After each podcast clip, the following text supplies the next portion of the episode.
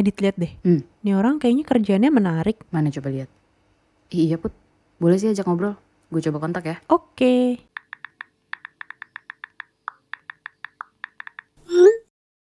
Hello, hello. Kembali lagi sama kita, Putri dan Diti, host kalian di podcast Lagi Ngapain.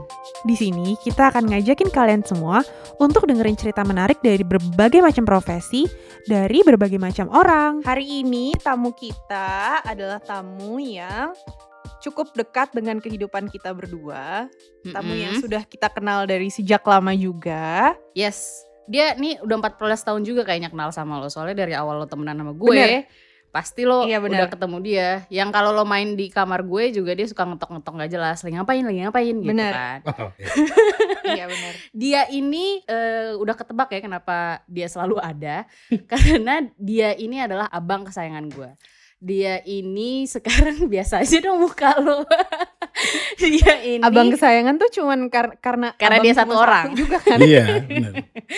Nah, kenapa dia spesial untuk podcast kita? Karena dia ini sekarang punya bisnis yang berjalan sangat baik. Ada dua, namanya Bersenyawa Cafe yang ada di Pamulang dan Bersenyawa Auto Garage. Yes. Dan ke- menariknya cerita tentang abang gue ini, kenapa gue kepikiran, oke, f- eh, cowok pertama yang kayaknya bisa kita ajak ngobrol, soalnya kita sambil latihan juga ya nggak sih Put? Benar. kita kayaknya asik nih ngajak abang gue karena background dia tuh nggak nggak langsung di bisnis guys. Eh, dia dulu di binus, double degree, SI dan akuntansi. Disingkat Terus, aksi. Oh gitu. Makanya banyak aksi aja. Loh, kok aksi? akun Oh, akuntansi akuntansi SI. SI. Iya. Terus eh, lanjut dia juga sempet explore eh, penerbangan pilot. Hmm. Halo Bang Evan. Halo, halo, halo, halo Putri, halo. Gue nggak halo.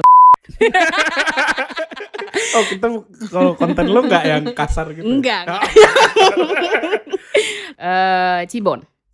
Jadi kita pengennya nyeritain kehidupan lo dari awal kan kepanjangan ya. Jadi kita pengen fokusnya nih sekarang tentang lo dan bisnis lo. Bersenyawa kafe. Oke. Nah, itu kenapa lo milih bersenyawa kafe atau berbisnis sebagai Mhm. backup plan lo? Soalnya nih em, apa namanya? Apalagi itu kafe. Itu tahun berapa sih lo bikinnya? 2018 berarti. 2018. Yes. Gue tuh habis baca artikel bahwa di 2018 atau 2019 itu tuh pertumbuhan kafe di Udah Indonesia pol banget kan. pol banget, udah- nambah sekitar 2000 2000 kafe. Iya. Kenapa Bener. lo berpikiran untuk bisnis dan kafe gitu? Eh, pertama itu kan di Indonesia yang which is sebenarnya bisa dibilang lebih terpusat di ibu kota ibu kota atau kota-kota besar pastinya dong ya enggak sih kayak Hmm. sini Palembang Hmm. Malang Hmm. dan lain-lain lah yang yang Hmm. keren-keren Jadi asumsi lo 2000 tuh kepecah di provinsi-provinsi itu. iya tapi ya bagaimanapun juga eh, di pastinya yang di kota besar sih ya kalau waktu itu ya gue bikin kafe juga ini menjawab kenapa lo kenapa gue mau bikinnya kafe gitu kan Hmm, hmm, itu pertanyaannya kan Iya, benar. nomor dua udah satu itu doang kan? nggak ada mau panjang lagi kan jadi kenapa eh jadi eh sebelum sebelum kita memutuskan kafe sebenarnya eh gue tuh udah udah kayak ah penerbangan kayaknya nggak bisa deh gue nih walaupun waktu itu gue masih pendidikan malah waktu itu kan masih tapi gue ngeri ngeri sedap aja Hmm. Penasaran sama apa yang bikin Bang Evan ngeri ngeri sedap? Dengerin autobiografi Bang Evan yang belum dirilis Gagas Media di episode setelah ini ya. dan gue ngelihat kalau lo mau hidup yang ya cita-cita gue kan ya lo tau lah tinggi ketinggian kadang orang ngomong Hmm. tapi ya gue melihat bahwa pilot aja tuh nggak nggak cukup buat ngejar mimpi gue gitu loh jadi di situ sebenarnya backup plan gue Hmm. itu ternyata jadi emang jadi menolong gue banget gitu loh nah jadi sebelumnya awalnya gue mau bikin itu belum tahu mau jadi apa jadi itu tuh ruko kan itu emang dipunyain punya papa ruko. kan dari tahun 2000 Hmm. Dan diolah sama sepupu kita kan sama sepupu gue dan Diti. Nah sudah di 2018 itu udah tiga tahun belakangan kosong. Rukonya. Ah, ah, dan kebetulan tiba-tiba mama nyuruh bang cek deh gitu. Terus akhirnya gue oke gue cek ya. gue berangkat ke sana wah udah nggak layak banget deh udah Usang. hancur lebur banget deh karena ya namanya sebuah bangunan yang nggak nggak kena hawa manusia kali ya tiga tahun yang benar-benar gue tuh buka masih ada Hmm. Sarang laba-laba. mangkok mie yang kayaknya itu tiga tahun lalu berarti kan Serius? gitu loh iya itu kacau balau Tukang deh itu tukang mie-nya kayaknya udah nggak ada deh Terus, itu kayak kayak kayak kayak gitu deh terus tiba-tiba ya itu tadi eh, si Tasya ngomong yang kamu nggak mau ngolah ini jadi apaan kayak gitu kan Mm-mm. ya mau kalau kalau memang ada idenya Hmm. boleh Hmm. nah pada saat itu belum fix untuk kafe jadi waktu itu awalnya masih gua mau olah gua bagusin lagi lalu gua sewain Mm-mm. dia itu deket banget sama lingkaran Unpam. Jadi Hmm. untuk yang ngedenger ada di daerah-daerah Tangsel, Bintaro, Pamulang dan sekitarnya Pondok Cabe, Sawangan, Depok itu biasanya bisa eh, aksesnya gampang sih ke ke mana namanya ke Bersenyawa. kafe bersenyawa kafe ini Jadi nggak perlu ke Jaksel ya. Nggak perlu ke Jaksel Karena jadi di, ya di yang emang- di Tangsel ada bersenyawa. yo jadi yang emang domisilinya jauh-jauh gitu mau main yang deket-deket Bener rumah kan? aja bisa ke Tangsel eh bisa ke Tangsel sorry bisa ke bersenyawa kafe Iya. Eh dan dan ini loh, ini paling penting buat anak-anak yang suka ke kafe ya, Instagramable. Jadi Instagram. Oh, iya. tempat yang Instagramable tuh ada juga di Tangsel, alias bersenyawa. Iya Yoi. pastinya. Putri mau direkrut nggak jadi jadi marketingnya media bersenyawa. marketing oke oke terus gue ngeliat kok hmm, kalau dirapin doang ternyata sewanya nggak nggak terlalu yang menjanjikan banget gitu kok nggak signifikan ya gitu loh maksudnya Hmm. dapetnya ini mah kayak Rugi malah. kayak Iya, gede ngerapihin doang gitu Hmm. loh daripada malah kan maunya jadi passive income kan Hmm. Kok malah jadi Mm-mm.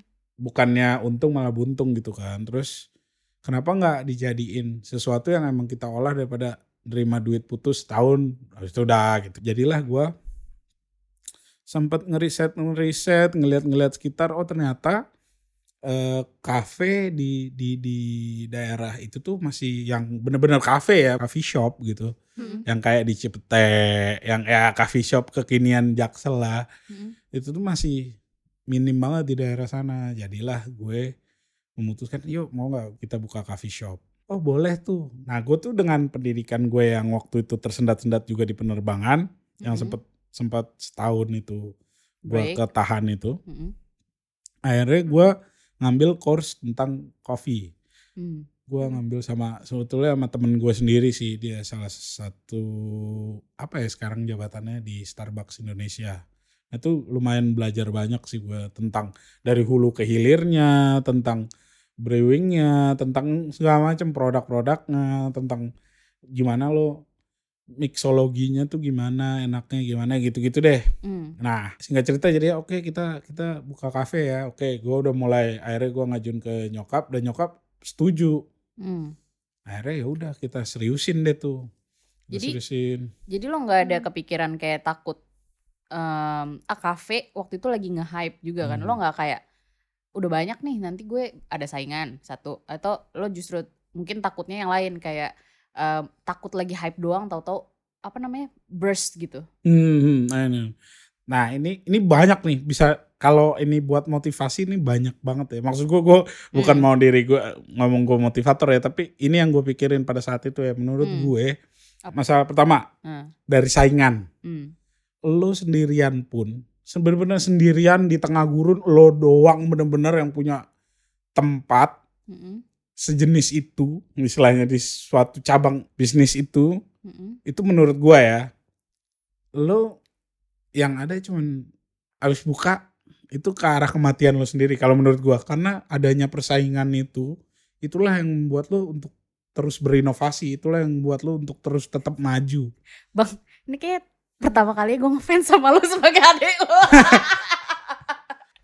terus terus. iya dengan ada banyak banget karena menurut gue gue tuh menjadi kalau emang ini emang agak-agak tagline yang bercanda-bercandanya gitu bersenyawa tuh bagaikan oase the keringnya Pamulang Hmm. karena membuat tempat yang kayak gitu Hmm. nggak ada ada tempat yang instagramable yang AC-nya tuh dingin dan kalau udah mulai masuk musim hujan nggak ada tempat yang lu bisa ngerokok dan lu teduh. Hmm. nah itu tuh banyak banget orang datang yang ngomong saya mau buka kayak gini nih deket sini. Itu tuh Hmm. banyak yang pegawai gue bilang jangan kasih lah pak. Jangan kasih lah. Ntar kita gimana? Nah di sini gue belajar yang ya inilah dengan adanya kita persaingan yang which is waktu gue baru buka ada beberapa juga ikut buka kan. Gue nggak Hmm. tahu dia sebelum gue udah merencanakan atau gimana. Ya, intinya pas gue ngejalanin gue baru buka Hmm. eh ternyata ada beberapa juga yang nggak terlalu lama ya empat bulanan lima bulanan juga buka di situ juga nah tapi di situ kan adanya kecemasan ada kayak manajer gue terus karyawan-karyawan gue pak kok dikasih tahu sih ininya kok dikasih gue gue mikir itu sih dari awal tanpa ada saingan eh lo tuh ya cuman diem di tempat lo nggak nggak terdorong untuk terus bergerak lo nggak terdorong terus untuk berinovasi lo nggak ya ini bisa kalau kalau mau dibilang kayak yang tau gak sih lo pedagang ikan salmon Iya. jadi kalau Yang hiu. yang ya jadi salmon itu kan terutama di Jepang ya lebih suka orang tuh dimakan dengan Fresh. keadaan segar Hmm. which is kan berarti harus dibawa hidup-hidup Hmm. nah si si nelayan penangkap salmon ini biasanya nangkap terus taruh kolamnya tuh kok banyak yang mati Hmm. si salmonnya lalu adalah ide dia untuk ngasih hiu kecil di kolam tersebut oh ternyata Hmm. malah yang mati lebih sedikit daripada yang nggak ada hiunya Hmm. ternyata ya itu yang bisa kita ambil menurut gua adalah Hmm. teruslah bergerak kalau lo mau hidup ngerti nggak? Hmm. Lo terus harus berinovasi, lo harus tetap harus Hmm. ya inovasi itu bukan dari apa aja yang lo jual. Kalau gue di bidang gue F&B dari apa aja menu-menu yang ditawarkan nggak cuma itu sih, tapi juga dari pelayanannya, dari tempat. Apalagi nih juga untuk yang yang denger yang ada di Tangsel, apakah benar ini menurut kalian ini benar atau enggak? Ya boleh di nggak bisa komen ya di sini. Bisa bisa komen di Instagram bersenyawa bisa ya. langsung. Oh, jadi menurut pengamatan gue, eh, Pamulang itu lebih kuat di dine in. Ya, gue senengnya sama anak-anak Pamulang nih, Hmm. anak-anak Tangsel nih. Mereka itu kalau datang coffee shop ya ngobrol. Mereka tuh kalau nongkrong ya nongkrong to each other gitu, ngobrol sama satu sama lain. Jarang Hmm. banget main handphone kecuali orang orang biasanya nanya wifi-nya apa tuh biasanya nugas, Hmm. kerja gitu. Kalau yang emang sama temen-temennya pasti Atau mereka Bang, ngobrol. atau atau kuotanya udah banyak Oh itu juga bisa, itu juga bisa sih. kuotanya kuotanya Itu- udah banyak Itu juga bisa. ya ya ya, ya. Ya kayak gitu. Terus tapi tapi Ya. gue pengen tanya deh kalau lo berbisnis kafe nih ya Hmm. Apa pendapat lo atau gimana cara lo menyikapi pelanggan yang eh misalnya belinya cuman kopi dan kue tapi kayak nugasnya tuh sampai 5 jam atau kerja karena itu gua Mhm. dulu gue dan teman-teman gue sering lakukan kalau misalnya bosan eh, kerja di kantor Mm-mm. Hai kawan-kawan yang suka ngen- eh, kerja di hari Sabtu dan Minggu di coffee shop dari jam 1 siang itu bisa di kafe sampai tutup. Padahal mesennya paling ya minum dua gitu. Ya ya. Sama ya kue-kue kecil gitu. Kalau lo tuh menyikapinya yang kayak gitu gimana? Kalau di Pamulang yang kayak gitu tuh banyak karena gue pangsa gue lebih banyak anak sekolah put masih hmm, anak-anak sekolah yang nggak ada les dia nggak ada apa akhirnya pernah ada yang lumayan gue keinget awal-awal gue buka deh itu Hmm. dia bertujuh Mm-mm. mesennya tiga es teh satu aqua jadi dia Heeh. ke situ cuman mau main ML main Mobile Legend Oke. lama banget sih itu akhirnya malah karyawan gue yang pak ini perlu diusir nggak nah gue kembaliin gini kita butuh nggak tempatnya maksud gue kita lagi Hmm. peak hour nggak kita lagi butuh seatnya nggak buat tamu enggak sih pak masih lengang ya jangan maksud biarin aja Hmm. I mean boleh lah maksudnya udah setengah jam atau udah sejam lo lo lo samperin kalian samperin kalian tanya mau ada tambahan gak kak atau eh, saya angkat yang udah kosong-kosongnya saya angkat ya kak gitu aja baik-baik aja tapi tidak Iya. secara Iya. yang tidak sopan atau kasar tapi as long as gua nggak butuh seatnya ya gua nggak akan ngusir sih intinya gitu Ya, Berarti ya, ya. seneng ya jadi anak muda nongkrong di bersenyawa. Makanya itu jadi tempat yang nyaman juga kali buat eh, alhamdulillah mungkin ya Hmm. Nah, terus Bang, em, balik dikit ke awal tadi, lo eh, sempat nyebut-nyebut tuh pas mau baru mulai bikin Hmm. ada riset dulu. Mm-mm. Risetnya itu kan specifically pasti tentang kopi. Yes.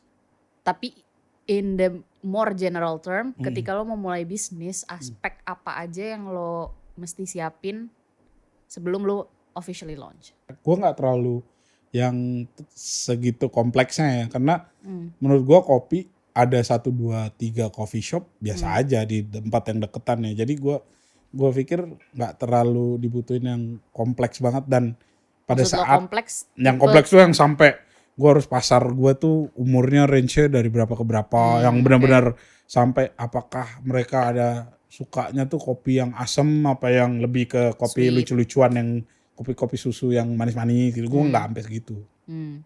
Jadi apa yang waktu lo pikir penting? waktu itu gue lihat dulu ada nggak tempat-tempat yang seniat itu bikin di Pamulang untuk Hmm. anak-anak muda sana nggak usah jauh-jauh. At least mereka pulang kerja, at least mereka pulang ngantor, at least mereka pulang sekolah tuh Hmm. nggak usah jauh-jauh. Udah ada tempat yang istilahnya menurut gue proper untuk Buat lo duduk-duduk, duduk-duduk.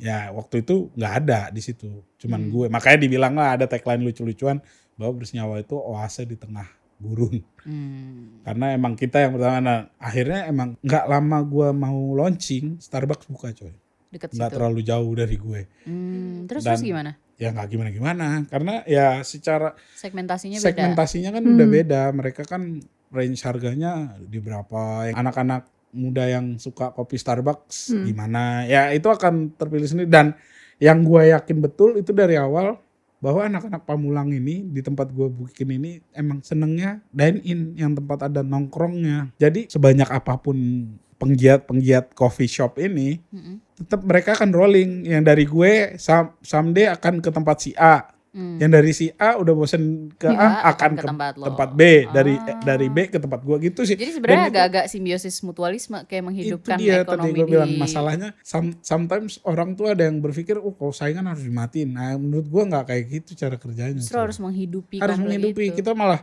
gue tuh pengen banget nih ini tahun 2020 gue tuh punya mimpi sebenarnya di tahun ini Mm-mm. Yang ini juga Mm-mm. digagas oleh manajer gue dan juga eh, pasangan gue. Mm-mm. Ayo kita bikin satu acara yang fun aja, bukan yang kompetisi yang gimana-gimana untuk Mm-mm. para barista-baristanya, para pencinta-pencinta kopi di Tangsel, terutama Pamulang.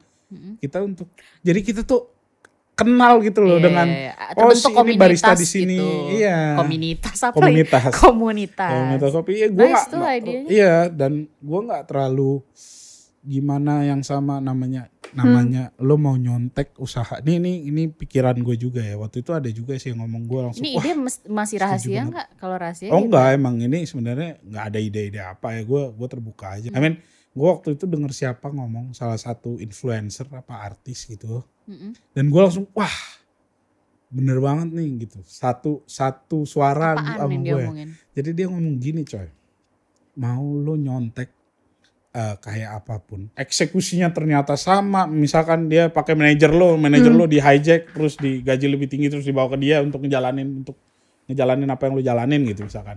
Mm.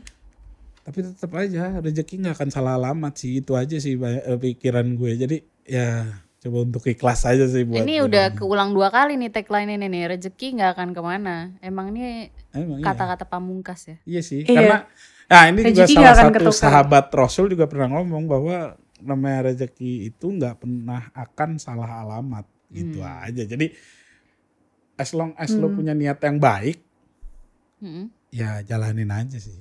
Mm. Jadi kalau kalau kesimpulannya intinya kalau mau bikin suatu tempat kadang nggak harus justru di titik berat di di produk atau servis yang lo mau jual ya, tapi Hmm. lebih ke eh, bukan di produk utama atau servis utama yang lo mau jual, tapi justru servis-servis atau produk-produk penyampingnya, pe- Nyamping pensupportnya. itu, Iya betul. Di case Iya, lo adalah si eh, tempatnya yang Tempatnya, lo jadikan betul. titik pembeda lo dari eh, usaha-usaha yang lain. Nice Dengan tuh, kata nice. lain ya gue ngejual tempat juga maksudnya. Iya benar-benar. Ya benar sih. Pinter juga lo kadang-kadang. Tapi itu gak sih Dit yang Apa penting tuh? juga adalah lo kalau riset kayak yang kata Yuan juga itu salah satu yang penting adalah market reset gitu.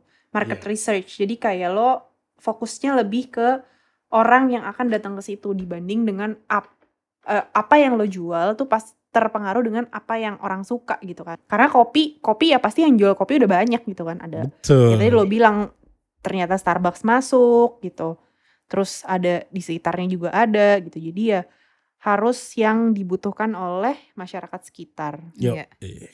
Terus Betul, betul. em, kok kan lo udah nih bersenyawa bread jalan gitu Hmm. ya. Kok lo tahu-tahu cepet banget ada lagi bersenyawa auto garage? Nah, ya itu tadi backup plan yang berujung pada mimpi yang besar lah intinya. Hmm. Jadi gue tuh setelah gue cabut dan gue akhirnya fokus benar ke bersenyawa, Mm-mm. akhirnya gue membuat plan secara besar. Hmm. Apa sih mau bersenyawa itu mau ke mana sih? Kan pertama gue F&B nih bersenyawa cafe. Mm. Nah terus dari F&B mulai mau ke otomotif yang gue bilang passion gue di otomotif.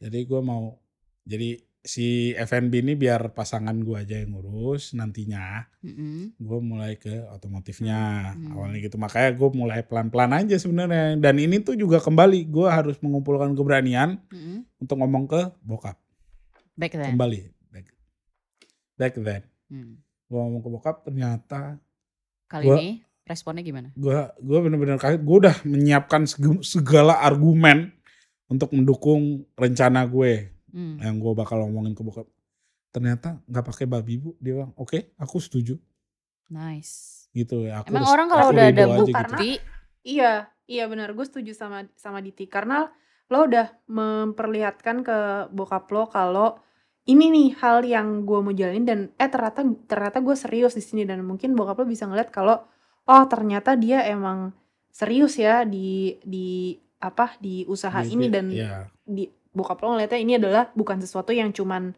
ta- eh, angkat-angkat tai ayam gitu. Iya, iya. Mungkin, Hmm. mungkin. Jadi mungkin ya setelahnya terus dilihat oh ternyata dia happy di sini. Jadi kayak Itu oh, sih, itu ya juga udah, dia, gitu. dia terjawab tuh. Sebelum dia meninggal dia juga ada ngomong kayak gitu sih. Eh ternyata abang serius ngejalanin bisnisnya dan papa juga seneng lihat abang happy dengan bisnisnya. Jadi ya itu itu itu sebuah itu tentang anak laki-laki dengan ayah ya itu mungkin kalau mau bikin sesi nanti nantinya next boleh lah itu kita kupas itu di Nah, podcast bros ini saya. ya itu boleh sedih bersih Iya, itu di podcast Bro sini lebih tepat itu lebih podcastnya. lebih oke banget tuh ya. Nah itu tadi apa sih dari mana sih tadi? Oh Uh, tentang auto garage ya gue iya. gue pengen punya properti segala macam. garage.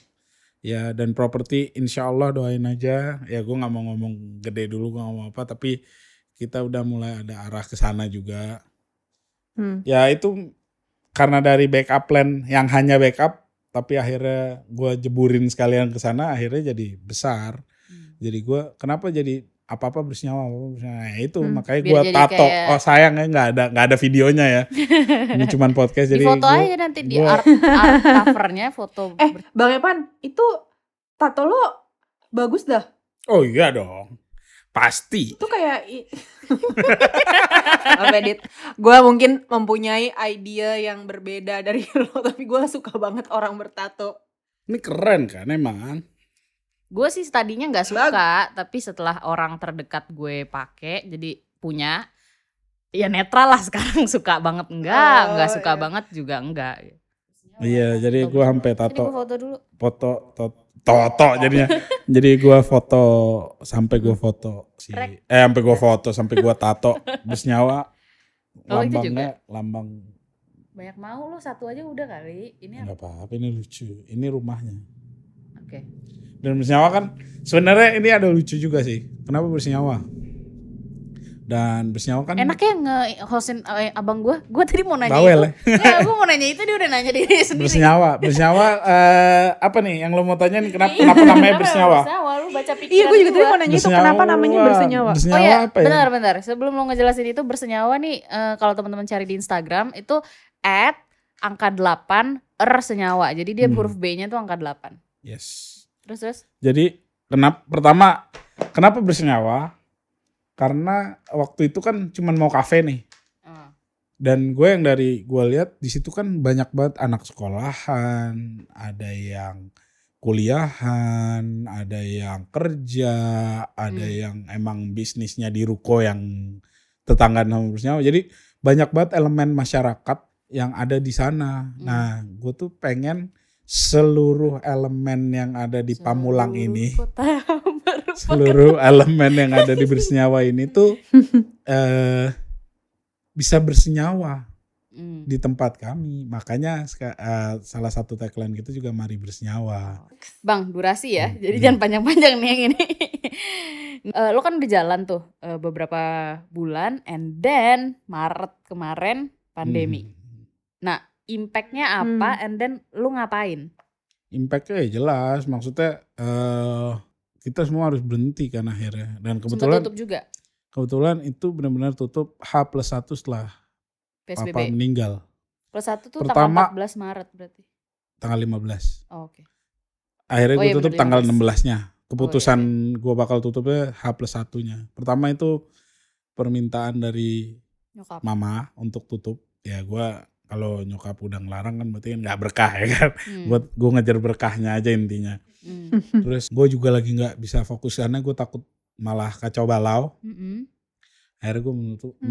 memutuskan uh, kita tutup dulu ya dua minggu. Hmm. Pertama uh, operasional lebih besar daripada Oh. income. Iya. ya Terus? kan.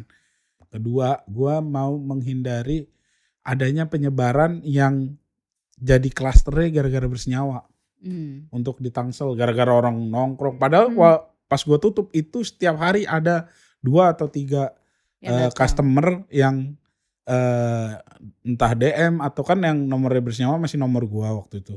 Hmm. Yang bahkan sampai nelpon untuk nanya Buka Kak masih buka nggak atau malah nanya bukan masalah buka ya dine in kita masih bisa dine in gak kak gitu gitu ya gue ngasih tahu ya sampai eh, waktu yang yang belum belum ditentukan. ditentukan kita akan tutup dulu untuk menyikapi si outbreak ini Mm-mm. pandemi ini ya itu apa yang gue lakukan dengan bersenyawa which is dengan karyawannya pun adalah ya gue pulangin mau nggak mau dong gue Hmm. pulangin di sini dalam artian nggak gue PHK nggak gue apain jadi gue pulangin gue kasih jajan dalam artian lo gue gaji 50% Dan alhamdulillah mereka ngerti sih setelah buka pun masih orang yang sama yang jadi yang pekerja Hmm, sih jadi loyal gitu masih emang loyal sih alhamdulillah Terima kasih Hmm. staf bersenyawa yang Terus, mendengarkan yang setia ya. bersama abang.